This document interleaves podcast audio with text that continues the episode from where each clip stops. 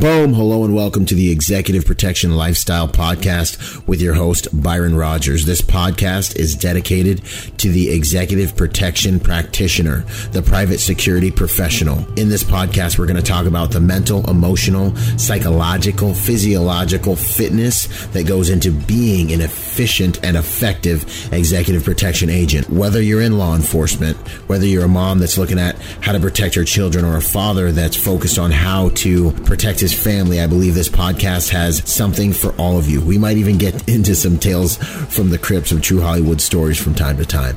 I'm doing this podcast because I feel the reality of this job is simple. If you really want to be good at executive protection, it's more than just a job. It really is a lifestyle. And those of you who've been in the game for any serious amount of time, you already know what I'm saying is true. So if that sounds interesting to you, enjoy the show. Out.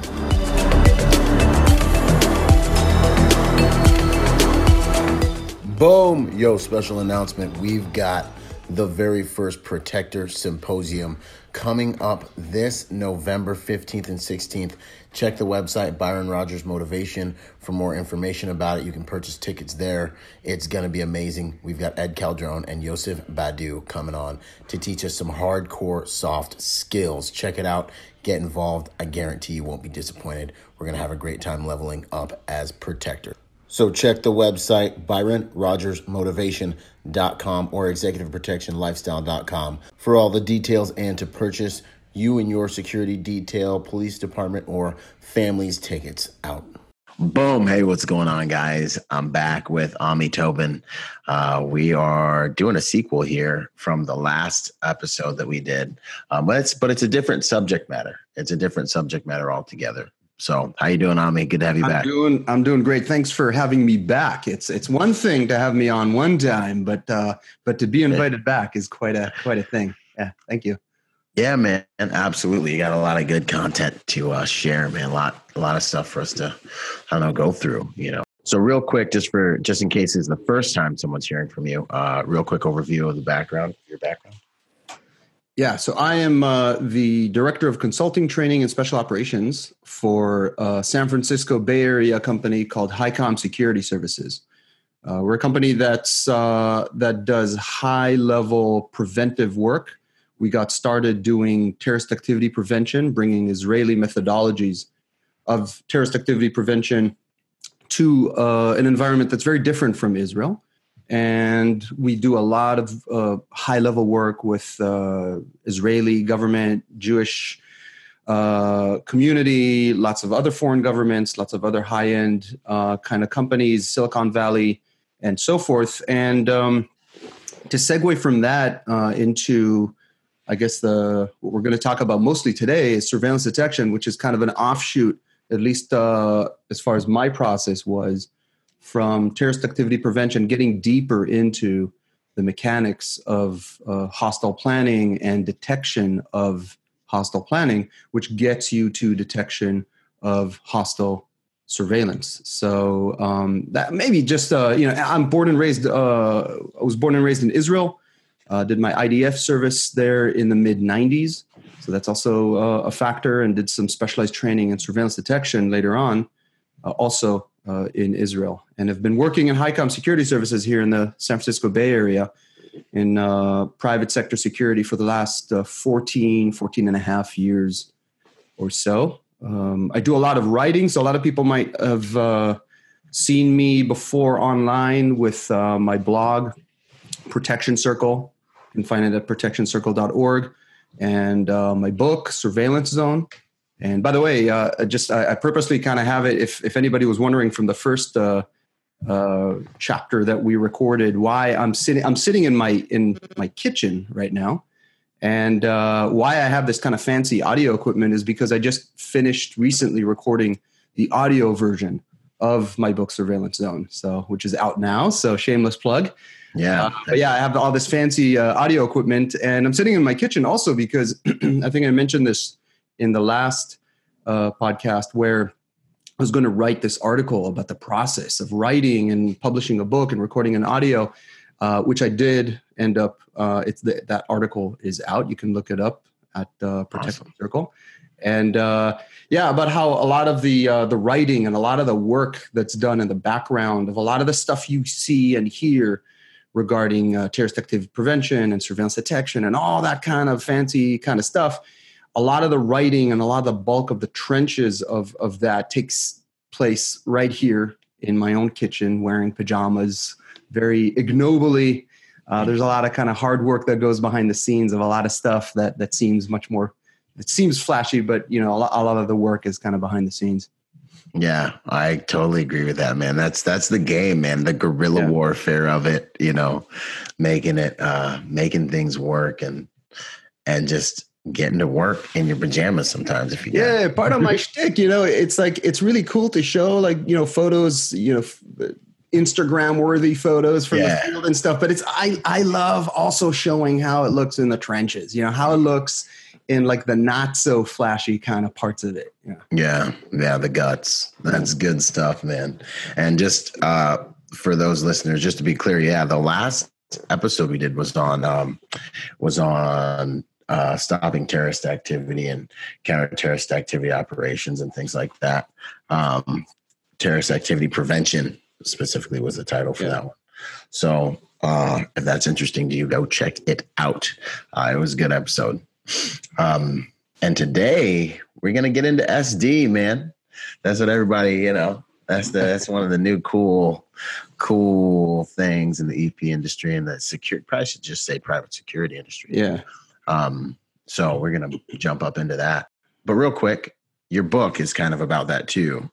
Uh, yeah. You want to touch on that real quick? Yeah, it's it's essentially an expose on. Um, it's an expose plus uh, I don't want to say tutorial because uh, you can't learn how to do something. You can't do something just by reading a book. Right. But um, it's uh, explaining explaining about this field of corporate surveillance detection and covert special operations. And the expose part of it is revealing the fact that it's been going on for quite a while, and there's mm. quite a bit of it going on.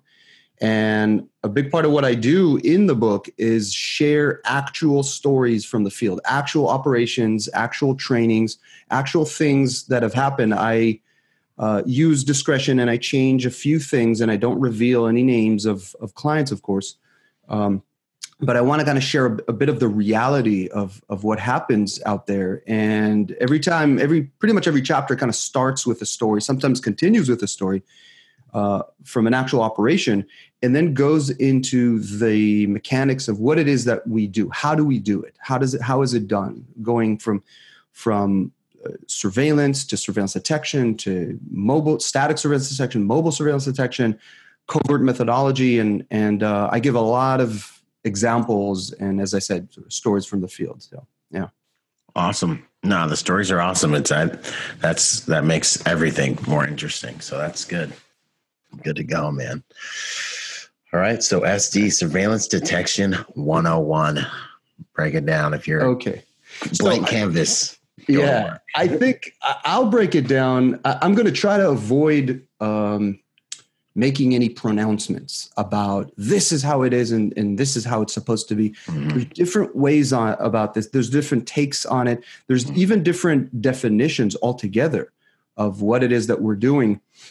Um, so I will give you my own. I mean, I didn't make this up. I, I learned this. There's some things that I learned over over time, but we start by the fact that what we're doing is high level preventive work. We already broke down the fact that what we're doing is prevention and not strictly speaking reaction. So we're not doing force on force or countermeasure, reactive countermeasures uh, to stop an attack. We're, we're looking to prevent it from happening in the first place. The key to doing prevention is not to target an attack. Again that that would be reactive reactive is to target what comes before the attack which is hostile planning. Hmm. when you target hostile planning um, you want to nip it in the bud so it will never reach the the, the point where it be, materializes into an attack. Within hostile planning i kind of broke it down a little bit um, or a lot in the last podcast in the last episode um, the most important steps within the hostile planning process uh, for us to prevent are the surveillance steps. And the reason is because those are those might be the only steps in the process where somebody actually shows up. before the attack, somebody is actually present. If they're present and we're present, we have an opportunity to do something about it. Now, conventional security can deter. Uh, this is a lot of what we do deterrence by appearance, detection, exposing, all of that kind of stuff. But there is also uh, the ability to detect it covertly. Uh, and in some cases, that's necessary when we don't necessarily want to simply deter. We might want to collect some information, some intel on the entity. Uh, or we might not want the entity to be deterred and then come back in a place where we can't detect it again. So, again, there, there might yeah. be uh, a need to detect hostile surveillance. And that's what gets you into surveillance detection. And that's the main reason why uh, surveillance detection uh, might need to be conducted or needs to be in a classic form, needs to be conducted covertly. This is not to say that there aren't, I do a, a, quite a bit of uh, instruction to uh, other teams of overt, of conventional security, of equipping them with elements of surveillance detection into their conventional security. That's not strictly speaking surveillance detection. That's surveillance detection enabled security. Um, surveillance detection itself uh, is conducted covertly. What you want to do is detect the indicators of hostile surveillance without them indica- uh, detecting you. Uh, the way you do it ideally is to detect correlations. I can get into that a little bit in a little bit, but correlations is, it gets a little tricky. Hmm. Um, and again, wanting to detect those without them detecting you in order to have the ability to, to report and to follow that up with something. So, surveillance detection, as its name indicates, it's a detection of surveillance, it's a detection of a problem. You obviously don't detect it for the hell of it, you detect it hmm. for some kind of follow up. Follow ups, whatever they may be, it could be a conventional follow up by security or law enforcement.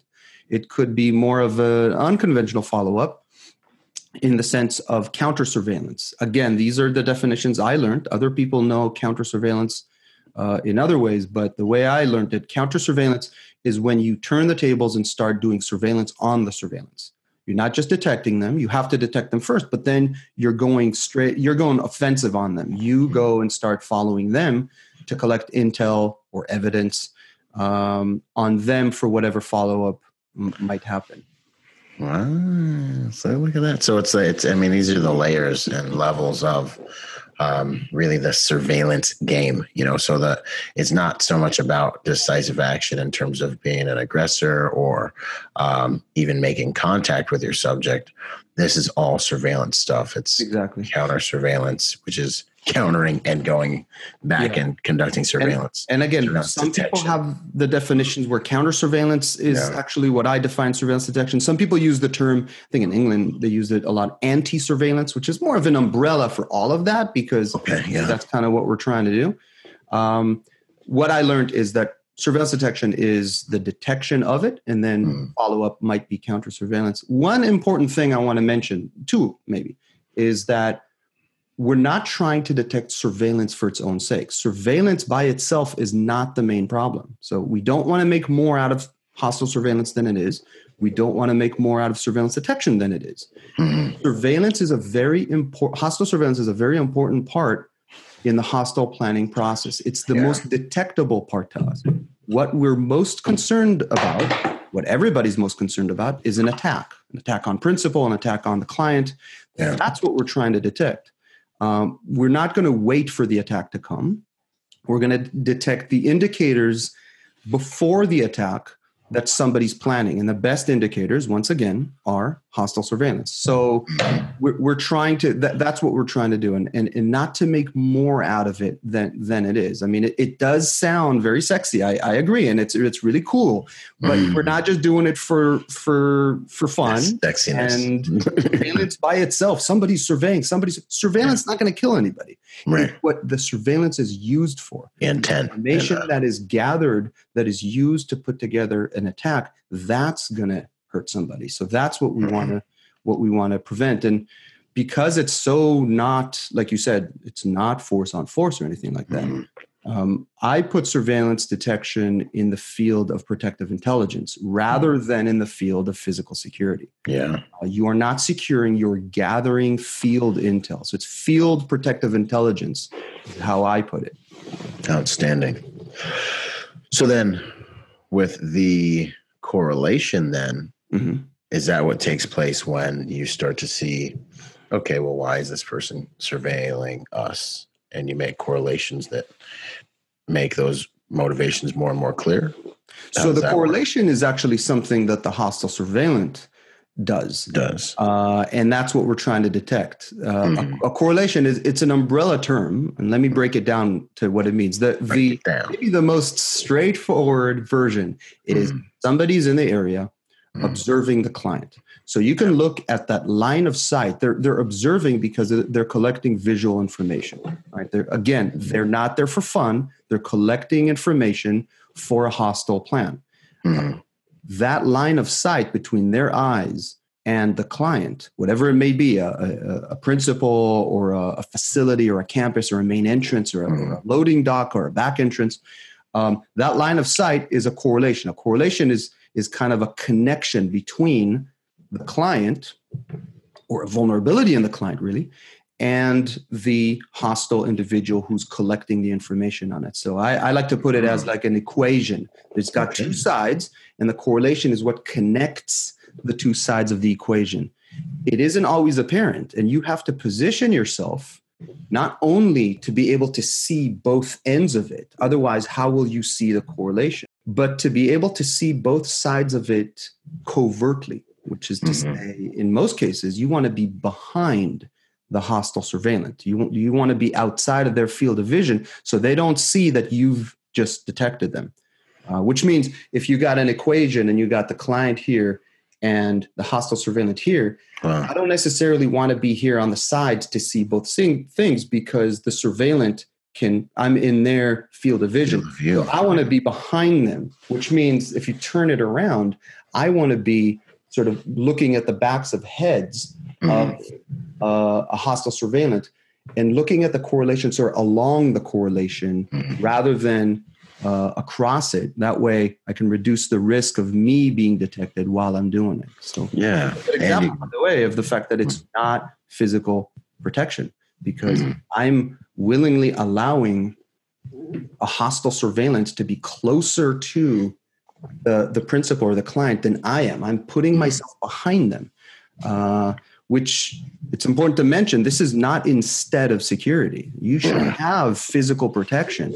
We're augmenting it with another layer of, as I said, field protective intelligence. So I've, I've taught a lot of people and I've worked with a lot of people who have a, a, a problem with that. You know, you're a protector and it just, it, it drives people crazy. How can I be so far away, like a block and a half away yeah. in a coffee shop, look, you know, pretending to look at my phone, allowing somebody in a vantage point to be closer to the client than me, it, it drives people crazy. But that's yeah. sort of some of the dynamics that go into this. So yeah. that would be a correlation of observation. There are other correlations. Correlation of movement is another sort of, I think, okay. easy to understand where if you have a mobile target, a mobile principal, and somebody's correlating that to them in movement. Uh-huh. They they go, they they go, they stop, they stop, they turn, they turn. Over a long enough period of time, you can eliminate uh, coincidences because a lot of people might be going the same way to a certain extent. Right. Over enough uh, time, and if you position yourself correctly, you can observe that somebody isn't just coincidentally going the same way. Somebody is purposely following, purposely correlating in movement, which could also correlate in observation as well. And you spotted a connection between somebody and the client. So that's what we're trying to spot those those connections, those correlations. Yeah, no, it's it's it's very interesting. I'm more of a direct action guy on the ground, close protection, advanced work. You know, when I'm like looking at my routes and doing advanced work, I'm looking for uh, surveillance at that time. But it's not like something that I really, really, really understand the nuts and bolts of. So it's awesome, really hearing you uh, get into the weeds with it. Uh, that's much appreciated. The um the correlation stuff is very interesting because yeah, you're right. You're trying to you're out sneaking the sneaky. You're you're yeah yeah. You know you're you're surveilling them, and it doesn't demand that you immediately do something to stop them from their behavior.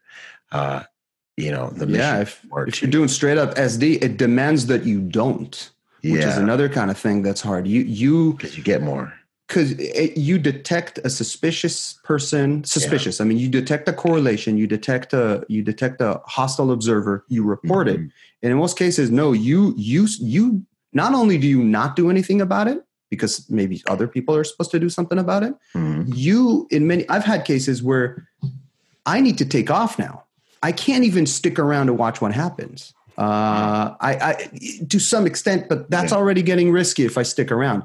I've completed my job. It's an Intel job.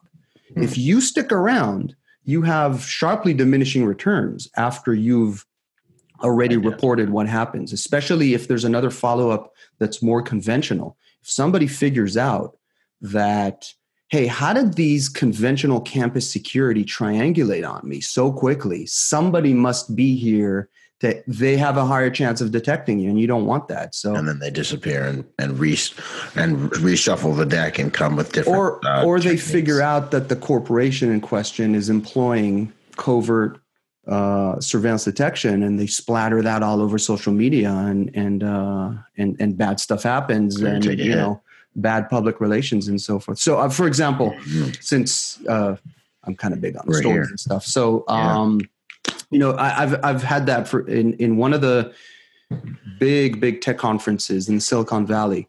Um, they are literally, I mean, there are dozens, there are hundreds of security officers doing everything there. Hmm. Um, but they wanted another layer of of field intel around all of that to see if anybody's trying to outsmart security. These are campus security or event security officers. It's not particularly high level. Okay. Uh, anything can be outsmarted if you give any give give a hostile observer enough time. So yeah, they, we don't want to give him enough time. So we're, we're going to see if anybody's going to observe. And in one of the, you know, I'm working this place a, f- a few days already, mm-hmm. and I see somebody walking into an empty field. This isn't necessarily straight up SD, but it's the kind of stuff that you pick up when you know where to look for and what to look for. An yeah. empty field, not even all that close to the venue and okay. somebody's walking into the field carrying a carrying kind of a, a big case, a big uh, kind of dark plastic case, and lays it down on the ground. And I'm I'm seeing him doing that. I was like, "What's that guy doing with that case going into the that field?" Um, so I keep walking. I'm, I don't immediately stop. I keep walking, looking for a good sort of little vantage point for me to observe him. Some parking lot, a little bit there, a few cars, some trees. I kind of stop after a while and kind of pretend to look at my phone. And I'm looking at him and I'm behind him and he keeps walking and he goes to the middle of the field and he opens up that case and he takes something out of it. I can't really see what it is. He puts it on the ground and he takes something else and he holds it with, two hands and he does a few things and whoop that little thing kind of starts floating up and whoop, we have we have a drone in the air all right and you know boom you report it and like 60 seconds later you know three campus security officers triangulate on him immediately. Uh, You're not supposed to fly drones there. The company actually owns that area, and yeah. uh, there's a huge conference. You might want to fly that thing over the conference. Um, and and you know it's a good example of the kind of stuff that that if if you're positioned correctly and if you're you know what to look for you, you know the vantage points to pay attention to uh, mm. you're better positioned to detect something like that and also, an example of what I said as soon as I see the security officers triangulate on him, uh, you know, you it's my detection. Like I did it. I want to yeah, see yeah, what happened. I, it, no, you, you it's not. It's, that's it. You have diminishing returns at this point yeah. because you have only what to lose and not all that much to gain. It's already their show. Mm-hmm. And if that guy figures out that there's no way these three security officers found me this quickly, he might realize that somebody else might be in play around in the game and have a better better chance of spotting me. So no, I'm I walk off at that point. You know, outstanding. Um, it's you need you need a, a bit of kind of self discipline for for a lot mm. of this kind of stuff. You know? Yeah, absolutely. That's good stuff, man. And so you just basically ghost after that happens. You laze the target and then vanish. Yeah. Yeah, ex- exactly. That's that's a good. I never thought of. That. That's a good yeah. a good analogy. Yeah, Thank yeah. You. To laze it to laze it for for the follow up to come, and at, at, that point, you know, I you don't want them to know that oh somebody must have been lazing this. Somebody yeah, exactly. somebody else is here. No, I'm not there at that point. Yeah. So essentially, you saw like um that person broke away from kind of the baseline of what was normal in that environment, and that's what caught your eye. In that case, yeah. I mean, it was. It, that yeah. usually. I mean, m- most people don't walk into the middle of a like an empty field, kind of mm-hmm. next to a big conference. So it, it already. I mean, he it wasn't like he was working completely covertly. He did yeah. have a good amount of distance, though, and mm-hmm. that's the thing. So it wasn't. It's not to say that a thing like that is impossible for mm-hmm. somebody not doing SD to mm-hmm. potentially uh, detect. Nothing we do is necessarily magic. You know, mm-hmm. nothing we do. We we're just humans with with pairs of eyes but we observe things from a different perspective also hmm. physically from a different perspective from outside of what we call the red zone which is where the vantage points are we hmm. know where vantage points are because we do that kind of advanced work and mapping and i can yeah. explain a little bit about that as well we know where to look for and to do this properly we have a lot of patience, a lot of patience. I'm talking days and days of looking at just benches and fields and and and uh, just just vantage points and looking at the people sitting there. It's not something that a security officer usually does. Mm-hmm. Uh, it's not something you can position security officers to do. So there's there are some tendencies and there is some training that needs to go into into doing something like this in order to understand the mindset and manage your expectations to hold up under it. yeah, yeah, and and spend the time and invest the the, the time. There's there's a yeah. lot of self discipline that needs to go into that. You know, especially when it's overnight and stuff. There's it's it's pretty tedious kind yeah. of work a lot of the time. Again, sort of busting the mm-hmm. that myth that this is sort of exciting stuff. It's like a lot of the time you have to deal with you know mind numbing tedium and yeah. how to keep how to stay aware and when when really there's there's not a lot going on because that's mm-hmm. that's your job mm-hmm. yeah it's interesting it's like kind of also the role of the imagination uh, that the imagination plays both in the close protection aspect of things and it sounds like with the sd work you know it's well what like for us it's what could happen what uh, I'm staying ahead of the curve by imagining all the different outcomes. Yeah. And as we go into this room, I need I need to push guys through to the next choke point. Take a look because this could happen out there, and that yeah. could happen here, and you know. So I'm using my imagination to like perceive that which cannot be seen with the naked eye, as yeah. Sashi would say. You know, and then it sounds like in the SD world, a lot of it is kind of understanding and almost like the same game. It's mind numbing. It's boring because with our stuff too, it can get monotonous. Yeah, which can start you in a um, a cycle of complacency, which can yeah. you know, cause you to fail.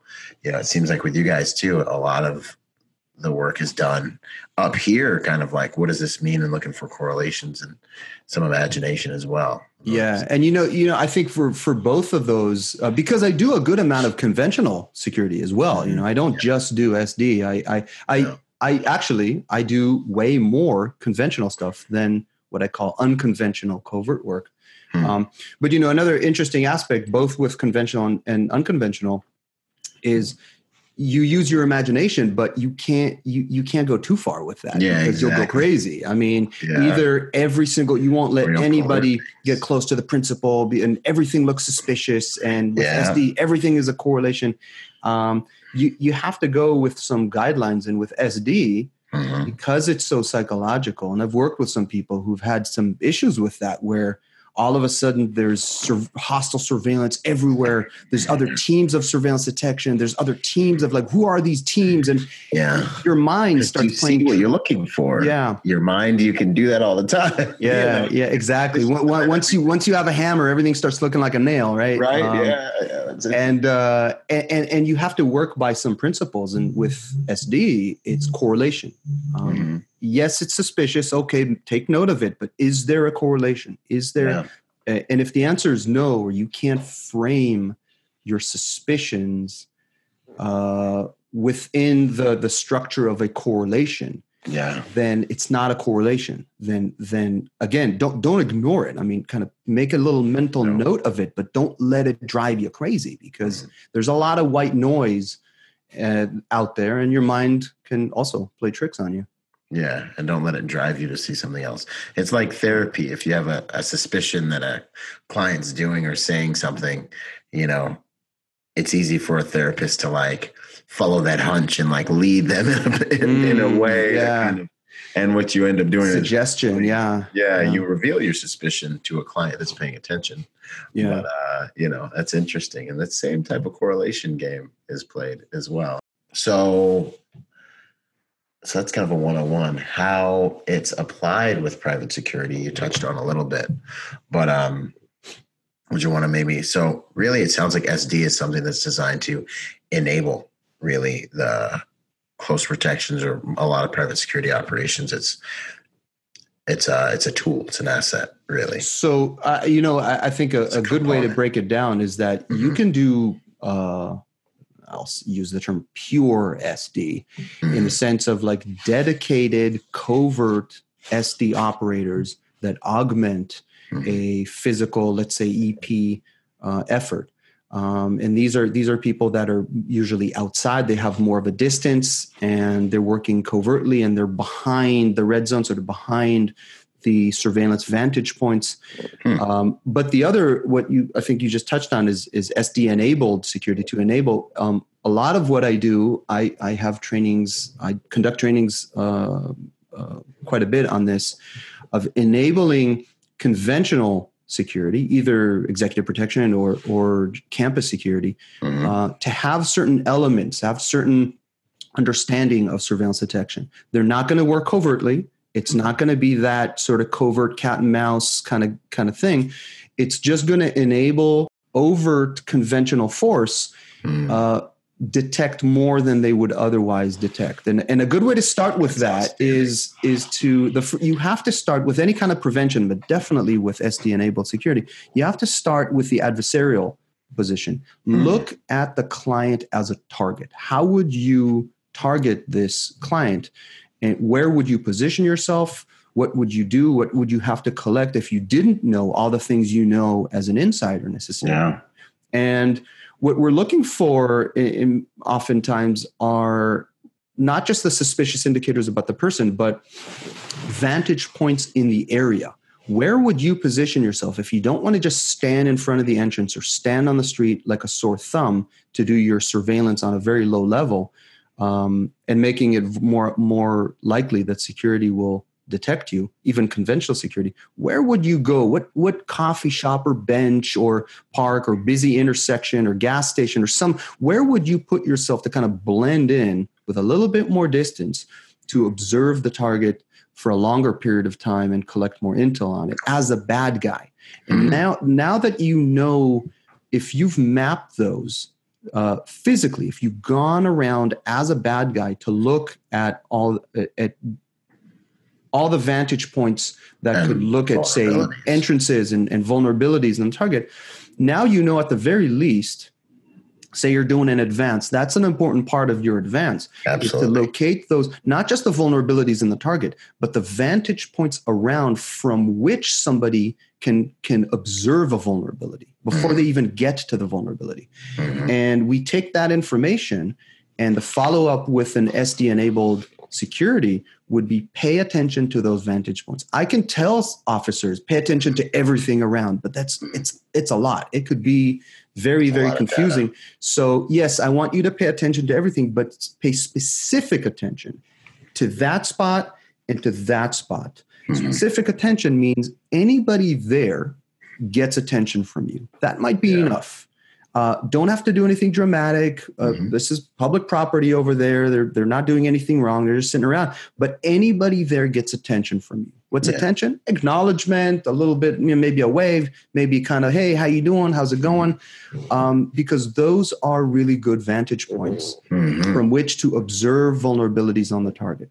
Absolutely. And and and by doing by giving conventional security officers those simple elements because they are pretty simple you mm-hmm. really really raise their game they don't even necessarily have to know exactly what they're doing I'm talking about you can take campus security, you can take Yeah. low level security Square officers badge.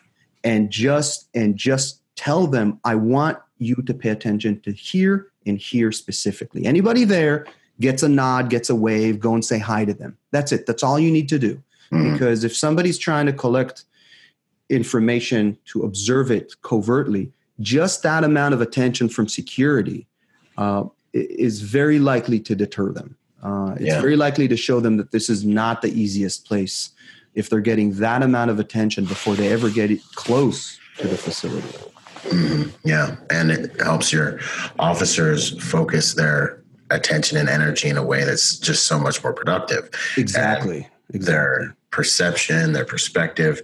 Now they're kind of they're it, it helps them do things like like they're just seeing through the matrix a little bit more. Mhm. That's this area right here. These people, maybe they're not doing anything wrong, but they go from like green to yellow if they're loitering Yeah. around here. Exactly. And the reasons why is because these are our vulnerabilities, and this is where someone would want to, you know, collect that data, you know. So, yeah. And then instead of just walking around the campus, you know, with You're giving them a purpose. You know, you got to you got to sort of empathize with them a little bit. A lot of Yeah. campus security it could be pretty tedious for those guys as well. Mm-hmm. So the tdm is a huge enemy for security. yeah, Everybody think that thinks that the hostels are the big enemy.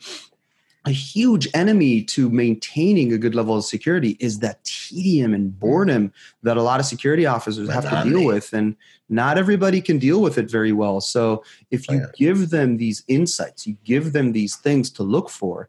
You're you're channeling them. You're making it easier for them to to to stay decent. And Mhm. if you want to go even a step further, Mhm. like Oh, like uh, HICOM does, you supervise them from those positions. It's not exactly red teaming, uh, or maybe it's very low level red teaming, Yeah. but you get field supervisors to go and and take positions there and to see how long it takes the security officers to spot that a supervisor is there yeah. it's okay that they recognize the supervisor because that's not the main point. The main point is to check that they're looking, that they're paying attention to those. If you can recognize a supervisor there, you can observe somebody else who might be sitting there, give them attention. Yeah. And it drives behavior. You know, supervisor might be out there. Exactly, exactly. It's not, you know, it's not so much kind of a, a carrot and a stick kind of thing, or, or it's, you're not beating them over the head with it. You're just giving them something to bounce off of. You know, yeah, of it's taking it out of theory and and talking about the practice of oh that's how it feels when somebody's Yeah. there or wait you were there for 25 minutes and i didn't ah damn it okay next time i'll i'll have to pay attention because that's what happens yeah Yeah, that's good stuff, man. Yeah. What kind of um, frequently asked questions do you get about SD? Probably through your website, I imagine you get. yeah there's some Anything stand out to you?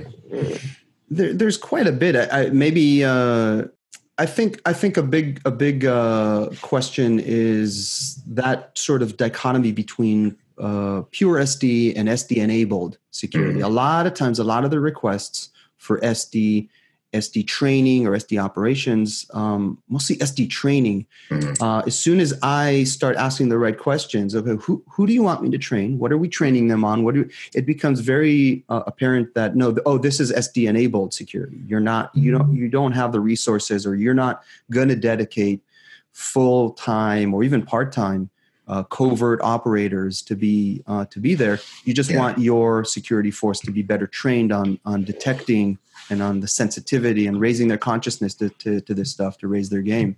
Mhm. Uh, so that's a big one.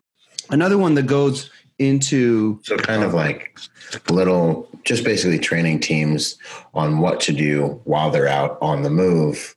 You know, the EP operators or whoever it is, in order to be able to kind of see through the matrix and notice more of who's who's could be surveilling them. yeah just so how to raise their game to to look for that Yeah. kind of stuff. Don't just look for attackers. Attack on principal, suspicious behavior, Yeah. fight or flight response kind of stuff. No, no, no. Look for what comes even before that. right? Yeah. So you want to really kind of dig deeper earlier, nip it in the smaller bud, you know, before it even comes to you. And that's and, and for that, you're going to have to look farther and deeper. like how? To, to, to, those to those vantage points. Those little those vantage to points. Where somebody would position themselves mm. to even learn about a vulnerability before they ever get close to do something about that. Yeah.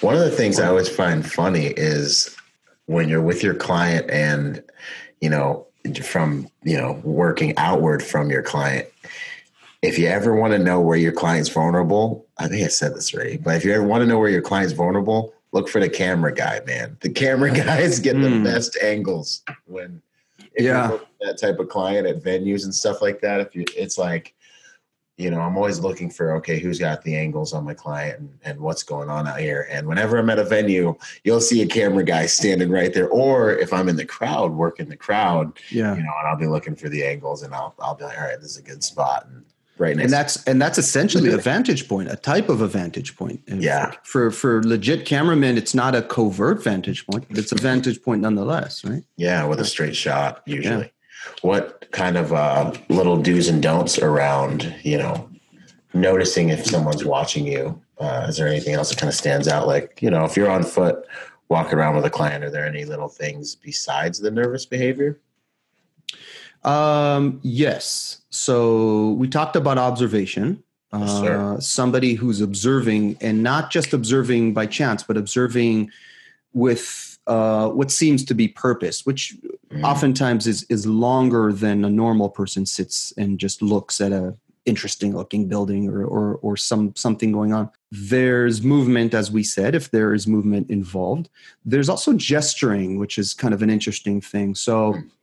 You want to detect if there's any correlations uh, of somebody of gestures or communication gestures and things like that of the individual correlating to specific times uh, regarding what the client does. So if the client is a um, a facility or an event mm-hmm. and arrival of individuals or arrival of VIPs or even if it's just a break when somebody goes out and here's somebody in a vantage point either take either filming at that or maybe taking note of it or maybe communicating it in some way. Arrival of principal departure of principal. Mm somebody you know both times that's the only time somebody take, took their phone out put something in the phone that was principal arriving and here's principal leaving. Somebody's kind of gesturing in, in, on the phone again. again. It could be something as subtle as that but that's a good correlation of somebody who's trying to collect intel on your principal arrival arrival and departure which we all know are tricky times you want to pay close attention to the knowledge that somebody is already uh, looking for those vulnerabilities mm. is something you might want to detect. So that's that's mm. a good kind of thing to and and it, it could just be sort of straightening up or or you know somebody's trying to really maintain a low profile but all of a sudden kind of perks up when when there's something going on again either arrival or departure or or some kind of key something that's happening mm. and they've been essentially kind of waiting for that yeah that's that's yeah. important for them to detect so and it's it's easier for you to do it as a detector slash protective detector mm. because you should already have the schedule mm. of when that's going to happen so before arrival of principal and before departure of principal you should already be heightened looking at all the vantage points if you're positioned to do that of course. Yeah. um, and to see if you know within the next few minutes principal is going to arrive or depart and is there anything correlating in the area to that? To somebody because they don't necessarily know.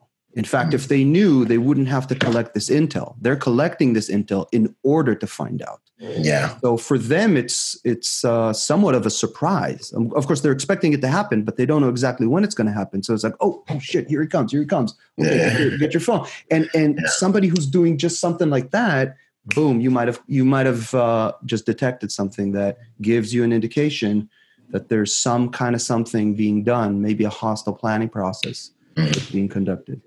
Solid. Good to yeah. go. And again, that person doing that kind of stuff, yeah. that's not the main threat, of course. The main threat is what the information is being used for. For, yeah, absolutely. That's, just one little spot in their little hostile plan. Yeah, it's the indication of the uh, of the planning. Yeah. Yeah, solid. Any other frequently asked questions that come to mind? Um, there's that uh, I call it the dichotomy between surveillance detection and counter surveillance. Uh, a lot of people that ask for counter surveillance are actually asking for surveillance detection. Mm-hmm. Uh, some people who ask for surveillance detection are actually asking for counter surveillance. And yeah. let me make a very, a very important definition there. Uh, again, I define surveillance detection as the detection of the issue. It culminates in a report. Counter surveillance is when you flip the tables and you go offensive and you start following them. Mm-hmm. Um, in order to do counter surveillance, at least in the state of California, you need a PI license for that. That's that's not even protective intelligence. That's already private. At least legally speaking, you're already following people. You're yeah, already investigating people. To do it legally, you need a PI license. Mm-hmm. And I have had requests. We don't do that kind of work. I personally, I I have colleagues that I refer people mm-hmm. to when I get requests like that. Oftentimes, I get requests like that, and I have to mention that we don't do that kind of work. It's mm-hmm. completely, it's a, not a completely, but it's a, it's a, different dynamic, and we don't do PI kind of counter surveillance stuff. So that's that's a, a, pretty common one. It often happens, to give you examples, yeah. when there is a threat on your client. Mm-hmm. Um, I've done cases where the threat comes in. This is usually when SD has to be conducted very quickly. It's not a very comfortable situation where how quickly can you get there and start doing SD? Whoa, no prep, no nothing, no advances. Uh, I've had a few of these. It's not comfortable, but you do what you can because they've had a threat being issued. They're issued a threat and now they want to do another protective layer around the facility. But in some cases, they want the person who issued the threat to be surveilled. Surveilled. Yeah. Mm-hmm. Um, so in that case, that you're already going, it's not so much counter surveillance, but you're going offensive. You're going surveillance on on a, a person of interest. Person of interest, yeah. Uh, and in that, yeah, as I said, that that's not the kind of work we usually do. Mm-hmm. Um, and I'll refer somebody to, to somebody else. But that is not surveillance detection. You're already doing surveillance on now you're POI counter surveillance or surveillance. Yeah. yeah. solid. Okay, so yeah, so, and, and, again, the, the, the you, it might kind of be very uh, indistinguishable indistinguishable for a lot of people, mm-hmm. but legally it's very distinguishable. You need yeah. a PI license for this, and for this, this is a protective, defensive uh, aspect. So you don't need a PI license for a, a protective protective defensive uh, function. You do need it if you're going investigative slash offensive. offensive. Yeah. yeah, Roger. Okay. Common misconceptions about SD. Um, other than people thinking it's cooler than it. well, it's cool when it works. Yeah, yeah. I mean, um, it's it's pretty cool, you know. But common misconceptions that uh, that you run into or see guys, new guys make? Okay, so some of them. Let me let me let me break it down between common misconceptions of uh, more on the client side and mm-hmm. common misconceptions or mistakes mm-hmm. um, from the operator end of things of people who get into SD. So from the client side, I think I mentioned a few of them where this confusion between uh, are we talking pure dedicated covert SD operators or are we talking about enabling overt conventional. It could be very high end operators, but uh, if they're still um, operating uh, overtly to have some SD elements, there are also misconceptions regarding what covert means. Some people think, I've even had a client come up from LA thinking that uh, an operator in a suit and tie, black suit and tie with a pigtail in their ear, with their principal would be uh, covert yeah. Secret Service style. And I had to explain, no, no, no, that's, you see, that's very overt. That's, there's nothing covert about that. Um, so, yeah, we're going to be um, on TMZ in five minutes. Yeah. yeah. Uh, so that, that there's, there's confusion about what, what that might mean. You, you, in most cases, you, you have a, a an overt security, low profile security, and then covert security. Um, so a lot of people mix either mix up uh, covert and low profile with overt, or at least between low profile and covert, and they don't quite understand that. Um, okay, that you're not being in a uniform or not being in a suit and tie mm-hmm. doesn't necessarily make you covert. It, it, you're you're just lowering the profile. So maybe a lot of people might not not detect that, but a some people might. A professional will probably detect that. You're not actually working covert you're working low profile that's fine that's there's Mm-hmm. advantages and disadvantages to every one of these so Yeah. it isn't to say that there's that's a mistake it's just that it's important to fit the right solution for what you're looking for Yeah. for what you're trying um, so those are you know and then the confusion between surveillance detection counter surveillance requests that i've had uh, to do sd on a poi uh, here's where the POI lives. Can you do SD on them the whole weekend? It's like, no, no, no. You, you don't see that's counter. I'm already doing surveillance on them. That's not a protective measure. yeah. It's protective in general, but uh, you want straight up a surveillance on them. You don't want surveillance Offensive. detection on your client. You want surveillance on the POI. That's that's a different. Again, that's PI license kind of stuff.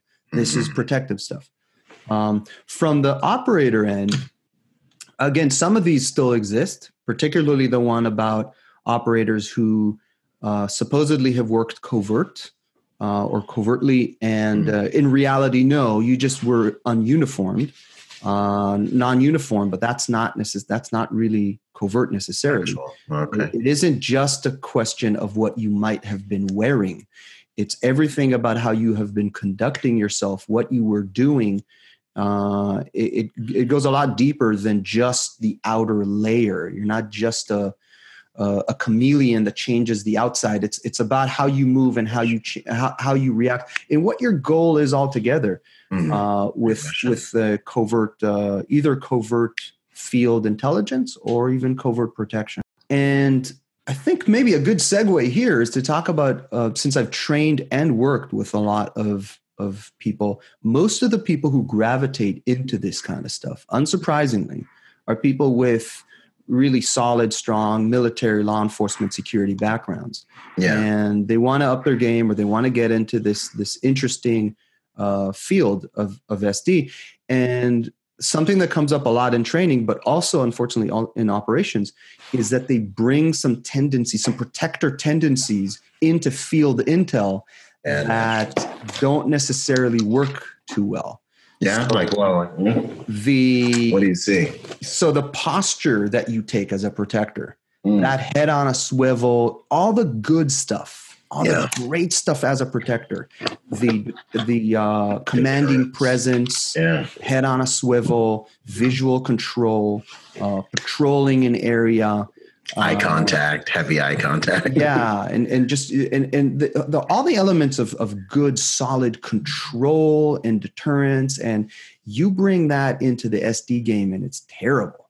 You're Um, it just getting you're, blown up you're- and you're yeah you're burning yourself as an operator it's just what you want to do if you're working covert is not do any of those things yeah. um, so for example I, I i think i wrote i i have just because i can't do justice to this um, so uh, just like last time i'll keep referring to either my book Mhm. or the protection circle blog where you can look up articles that i wrote about specifically about this tips Yeah. and suggestions for covert operators and tips and suggestions for sd operators where i talk a lot about these uh, issues Mhm. and i had for example in one of the sd uh, operations we did in san francisco a few years ago um, we detect a guy he's a young guy He's got kind of a crew cut going on. He's got one of those sort of like cool military-ish looking 511 uh, backpacks. He's got tactical boots. He's wearing jeans and kind of a and, and sort of a like a button shirt untucked uh, like this. He's got some good muscle on him. He's got a little bulge here in the back from a radio. Um, and and he's got all these indicators with his appearance and his behavior and he's taking a position across the street. We're already doing sd there's a ton of security for the venue. Yeah. we're doing sd the security from the venue doesn't know about us. Yeah. uh, mostly for public relations uh, reasons we don't report to them or anything we're reporting to an intel department in the corporation and Those they compartmentalize completely. yeah, exactly. And they get to to um, deploy if we need a, a security uh, response. Um, and here's this guy, and he's taking a position. It's not even a, an SD position. It's not even a good surveillance vantage point. He's just Okay. across the street, leaning on some newspaper stand, and he's just he's so awful.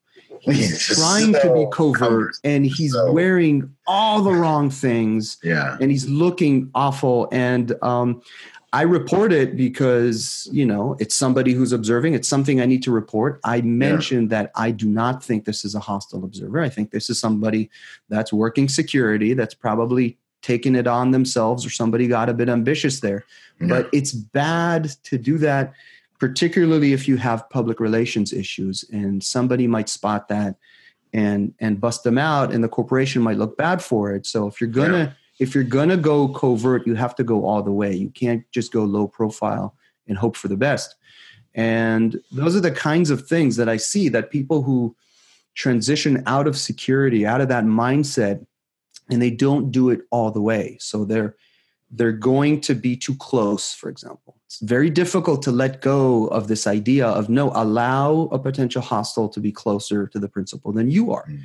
uh, remind yourself that you're doing intel you're not yeah. doing physical protection wow. stop patrolling a lot of patrolling going on we don't patrol we can go mobile but we yeah. definitely don't want to patrol because that's yeah. a classic mistake once or twice yeah yeah uh, and and yeah it's it's it's kind of it, it, you know I always mention that all of these things that I point out, yeah, that I write about, that I try to correct with people. Obviously, I I made all those mistakes myself. Yeah. I think it should be obvious if if it's not already.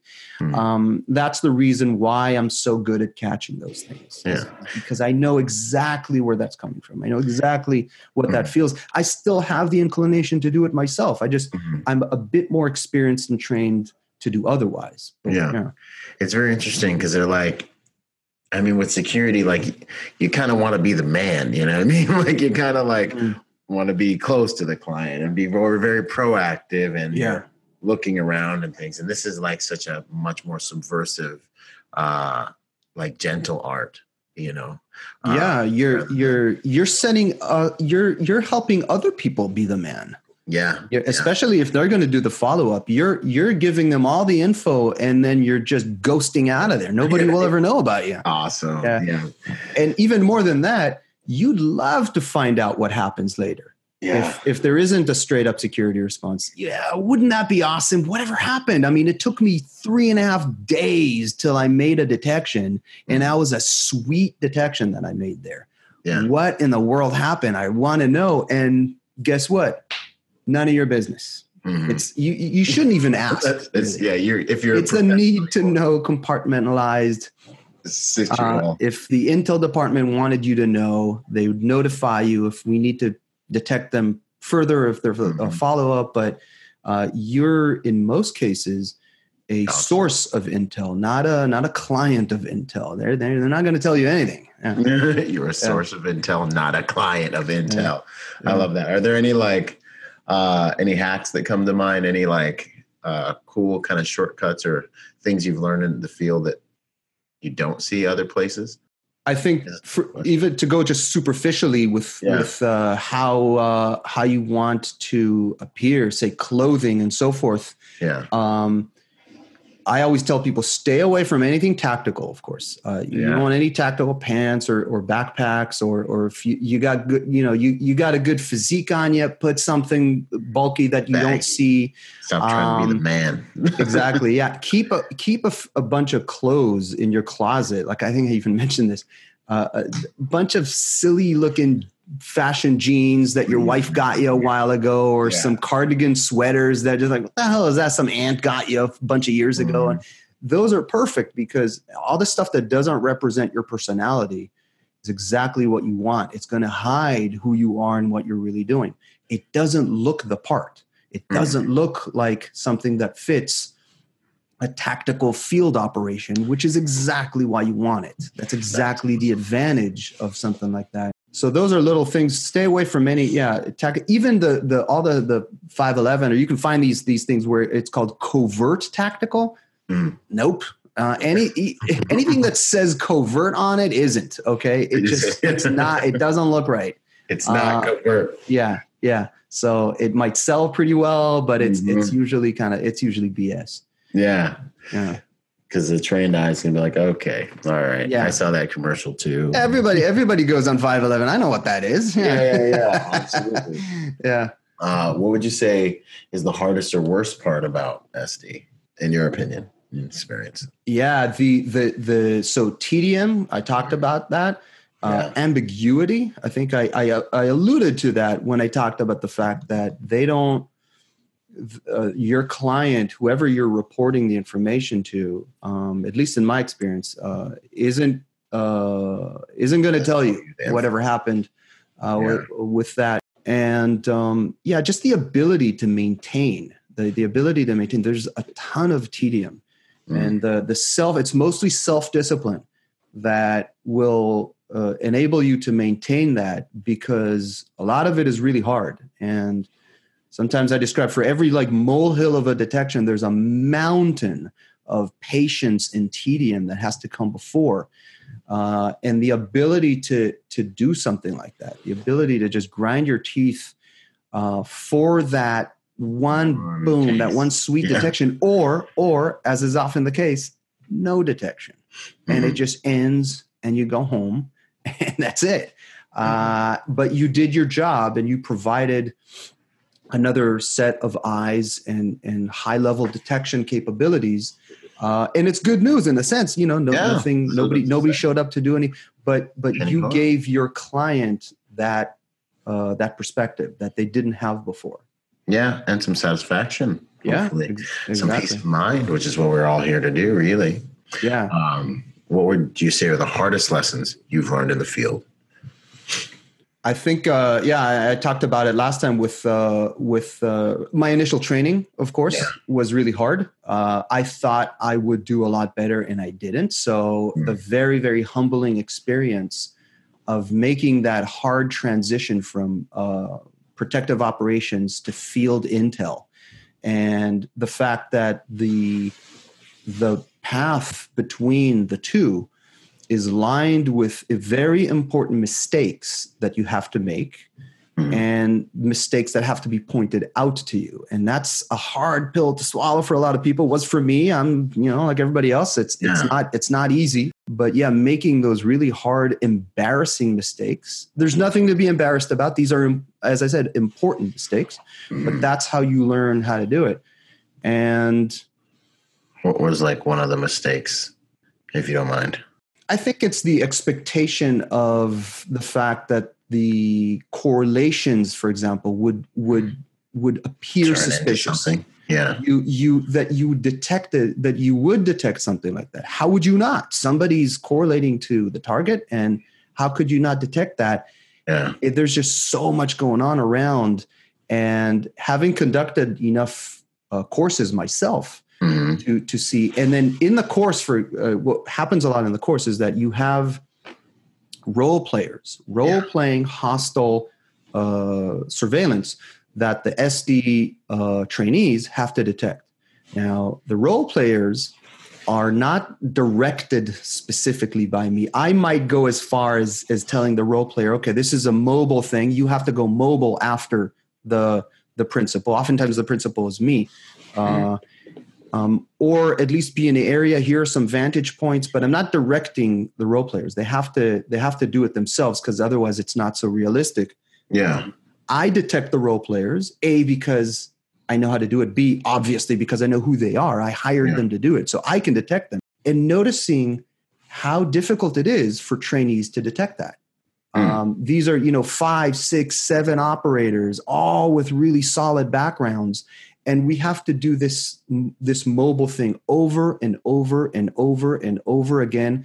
The the role player is behind me all the time and no detection. Okay let's run it again. Exactly the same. No detection. Exactly the same. By the fourth time okay yes yes yes. Here's that guy. It takes like four you know times to detect somebody following the principal around you know just a few blocks around downtown because it's really hard. You'd think like why would it be so hard? There's only one guy following the whole Us, way. yeah. Well they're not following right on top. They're following with a, a good amount of distance.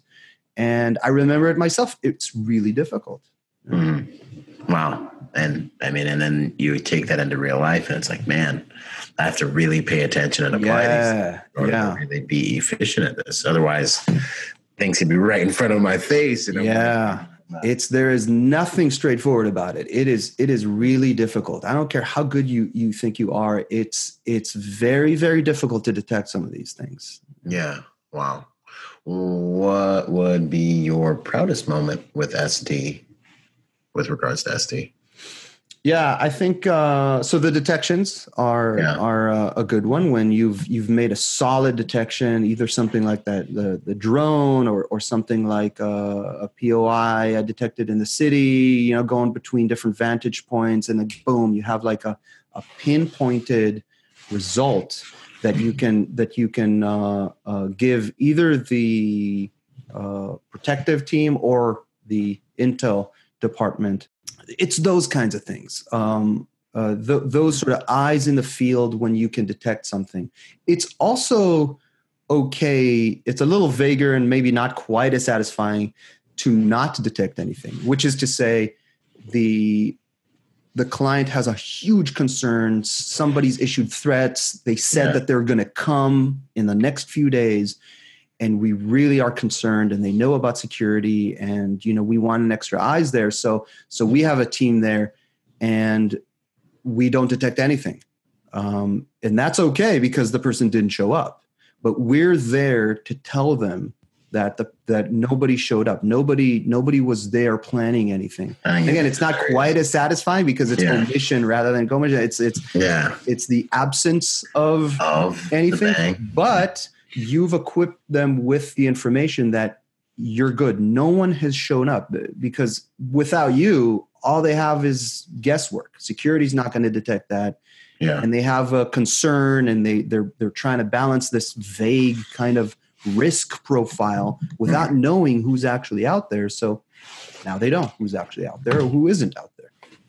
Awesome. And they have some answers and they have some perspective and exactly. some content about it. That's solid. What would you say about um, fieldcraft, SD fieldcraft, that's applicable not only in the security industry, but also to civilians. Yeah. Once again, I keep saying this. I have a, an article exactly yeah. about that. Uh, it's based on on my, I think, the last chapter in my book. Not to denigrate the uh, field of intelligence and, and surveillance and surveillance detection, this isn't exactly rocket science. Um, mm-hmm if you understand the principles of hostile surveillance, um, even just the knowledge of where vantage points are, you can apply them to anything. So in security, we apply it to our clients and we mm-hmm. talk about assets. Well, you're a, you're your own client or your family is yeah. your own biggest asset or your house or, or wherever, wherever whatever you care about. So you can apply these principles to yourself uh, as well, principles in, in not PAL, where you know observe wh- where can you be observed from? Uh, what are the vulnerabilities of your your own workplace, of of your own residence, of your kids' school, of of stuff like that? Of of where should you look and what kind of awareness should you have when you're out and about in the street, um, when you're meeting people somewhere? all of those kinds of things you you can apply all of them to yourself and it, very important for me to say because a lot of people think that i live in this bubble of of covert SD. I don't. I really don't. go as far or as near as you want with that. You don't necessarily have to live in some crazy paranoid bubble. Mm. I don't. Uh, yeah. But the general knowledge of it uh, mm. can help you. And if there are times where it's more important to pay more attention, um, then then you can apply it pretty much anywhere. Yeah, and yeah, yeah. Okay, awesome. And it's really it's like being a, you know, having that protection mindset. It it helps you focus on different things, see things differently, and act in ways that really just keep you and your family more secure. You're, you know, you look at a bunch of people on a street and you see it, you're going to take in different information based on your perspective and your paradigm and your training and your background as a normal civilian would.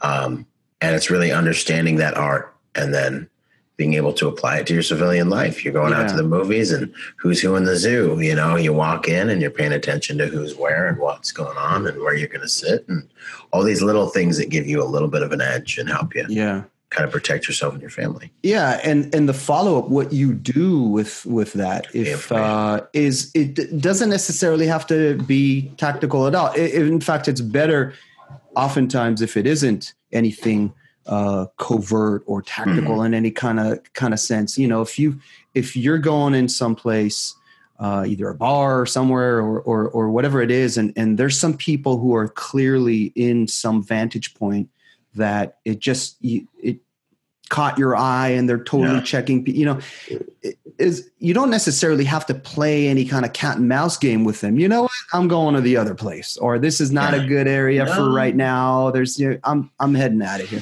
just yeah. just prevent it from from in, in, the first place you know which oftentimes you want to do with your principal as well if you can avoid danger rather mm-hmm. than encounter it and and, and counter it um, obviously you want to do that but you have to be aware of what's around you in the first place Absolutely. Yeah. Best places to learn SD? Uh, again, I something that I wrote about. Um, yeah.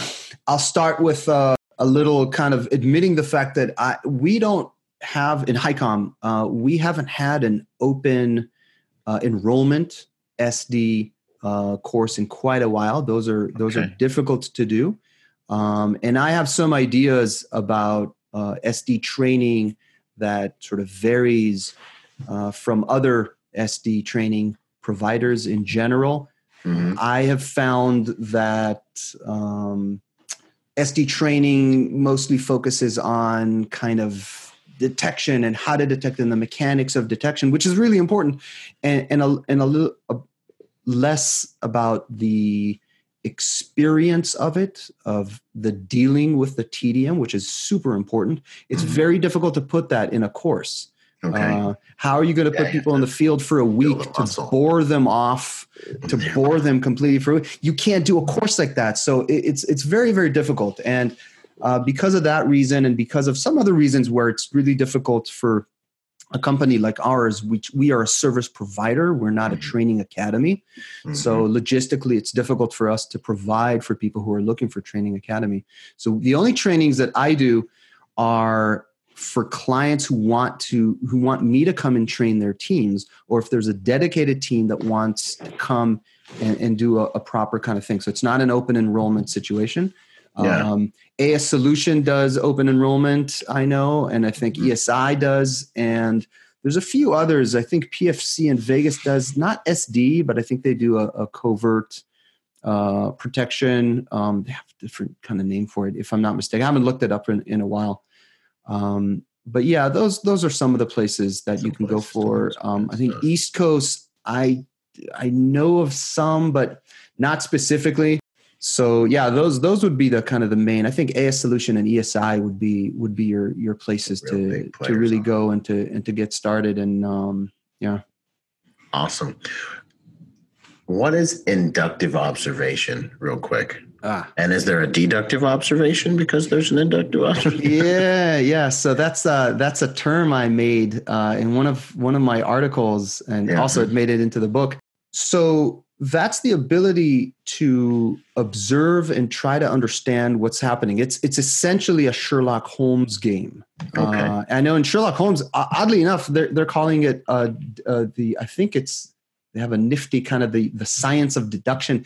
Uh, strictly speaking, it's not deduction, it's induction because uh, you're not starting, deduction is more of starting from a principle and looking for how the principle is, is uh, implemented. Here, we're starting from the bottom, we're, we're looking at indicators and we're trying to see if the indicators lead to some kind of idea or principle regarding the person. So it's something that I apply to people, mm. and it's the ability to uh, observe people and figure them out. Where are they coming from? Where are they going based on what's on them? And we touched on this a little bit last time where mm. nothing that's on you is random. You put everything on you and it, it, it represents your uh, who you are and what you're what you're going for yeah. with what with what you're doing. Most of what comprises your appearance uh, is chosen by you. Unchosen appearance age, race, gender, so forth, that's not telling me anything important because what I'm looking for is intent. Security is all about intent, specifically looking for hostile intent. Uh, and hostile intent is something that I'm looking for through indicators that have to do with your appearance and with your body language.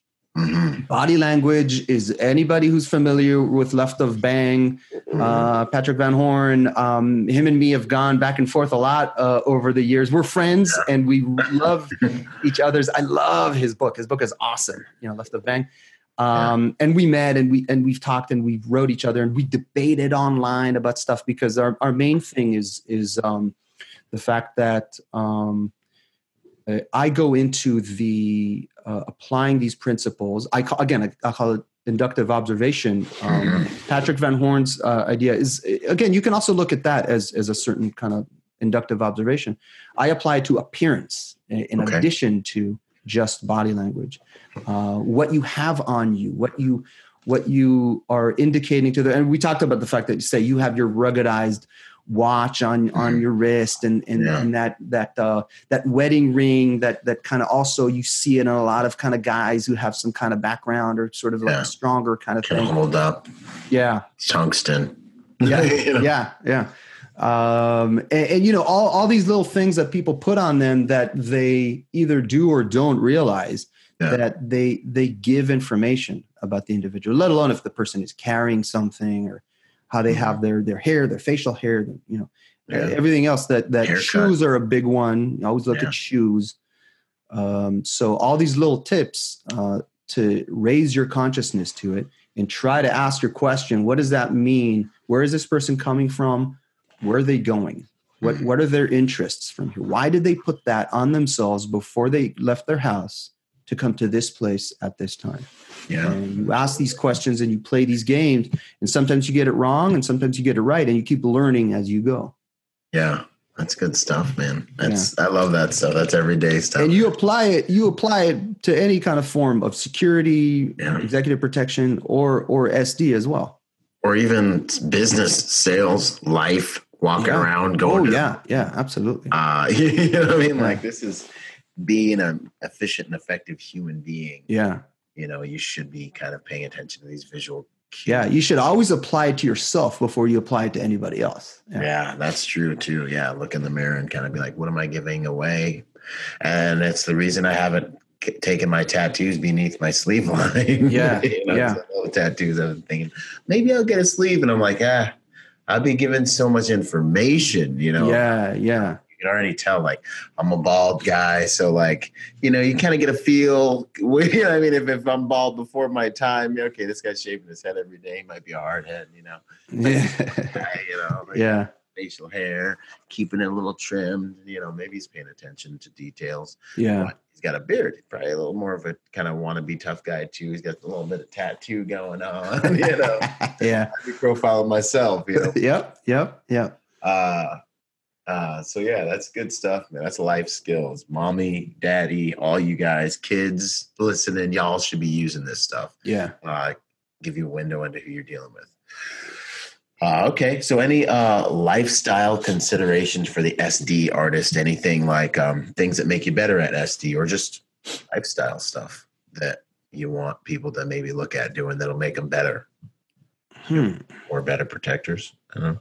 Yeah, I think it all starts what with raising your consciousness. So you, yeah. you have to you have to be able to to be aware of all these things and and of a bunch of things uh, that didn't necessarily uh, come into your consciousness as anything particularly important or whatever. Mm-hmm. Uh, notice all of that and the balance, always the balance. So you're raising your your level of awareness. Yeah. And what initially happens, and it happened to me, and I've seen it happen to a lot of people, is you get crazy with that because it makes you into, into paranoid, right? Yeah. And then so so you have to raise it up and then you have to find a way to bring it down to a manageable level, whatever level it is for you. Because um, I don't think it's particularly healthy to, to live or, or, or even just work in such a, a sense of um, I don't know. Yeah, there's a lot of activity noise out there and there's a lot yeah. of stuff. So you have to you have to really really work on your filters mm. uh, to in, order to balance that awareness that you've that you've developed. That i think is really the key because if you're not aware then boom you're missing the whole thing. Yeah, if you're super aware you're either totally paranoid because every single individual is suspicious yeah. and then you miss that one the one that was you just reported 99 others so you just drowned in the in the sea of nonsense. Um, if you don't if you don't apply the right filters to that that that you know everything else and that all the other tips kind of you know we talked about some of those some of those things of how to wear how to dress and posture you take and and stop patrolling and stop with the head on the swivel. Lean you know kind of sit back in your just slouch back. Be a nasty kind of civilian just be just on your be, phone yeah. kind of be sort of dim-witted kind of like if yeah. you're trying to you know pick your nose or whatever. Just don't look like an operator if you're if you're trying to not be an operator. So don't uh, be the man yeah be be conscious. And again that, that has to do with that inductive observation and and that consciousness of how you look to others. Yeah. you know if you if you don't want to be i think i read if you don't want to be a a bull in a china you you you know you just got out of the marines for example you did you did security for a few years now you want to work covert. If you don't want to be a bull in a china shop you, you have to realize you have big horns on your head you know? You, you you're not realizing that you, how you look to other people you know mm-hmm. so that ability to self-reflect is is very important yeah that's awesome man that's huge I think we covered it pretty good, brother. That's yeah, man. Thanks so much for your time once yeah. again. I mean, it's always good, man. always learn a whole lot, get a lot of awesome perspective, brother. Um, any shameless plugs? What you up to? Where people can find you? Where you want them to go? Okay, so uh, you know I work for HighCom Security Services. You can find them at highcomsecurityservices.com. We work primarily in the San Francisco Bay Area, but we do shoot out occasionally for uh, when the need arises. Um, you can find my writing at uh, Protection Circle, uh, protectioncircle.org. Uh, please check out my book, Surveillance Zone. It's uh, now available not just in print and Kindle, but also in audio. Uh, I recorded the audio myself, like I said. That's why I have all this fancy equipment. Uh, so it's my annoying voice narrating my own book with a lot of extra bonus material on there that is not in the printed, uh, in the hard copy or the Kindle. Um, so uh, you can find that, um, you know, pretty much everywhere. It's on iTunes as well.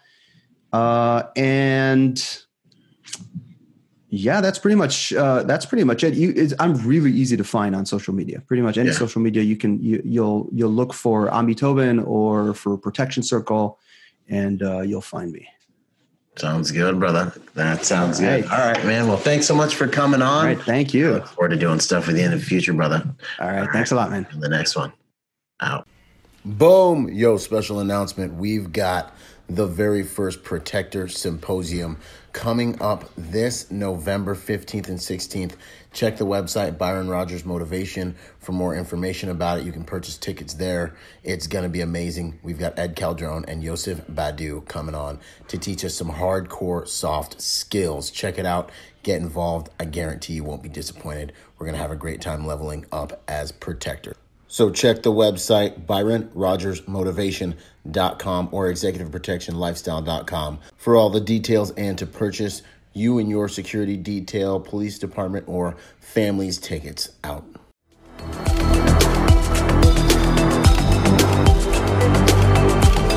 Boom. And to support this podcast, go to executiveprotectionlifestyle.com and contribute to our Patreon account that Patreon account is what helps me make this podcast possible, contributing to this brand, what we're doing here, making it so that I can bring better guests on, making it so that we can plan more events and just expand the contribution to the private security industry and also to making America a safer place by teaching people how to protect themselves and the mindset behind that, the lifestyle behind that.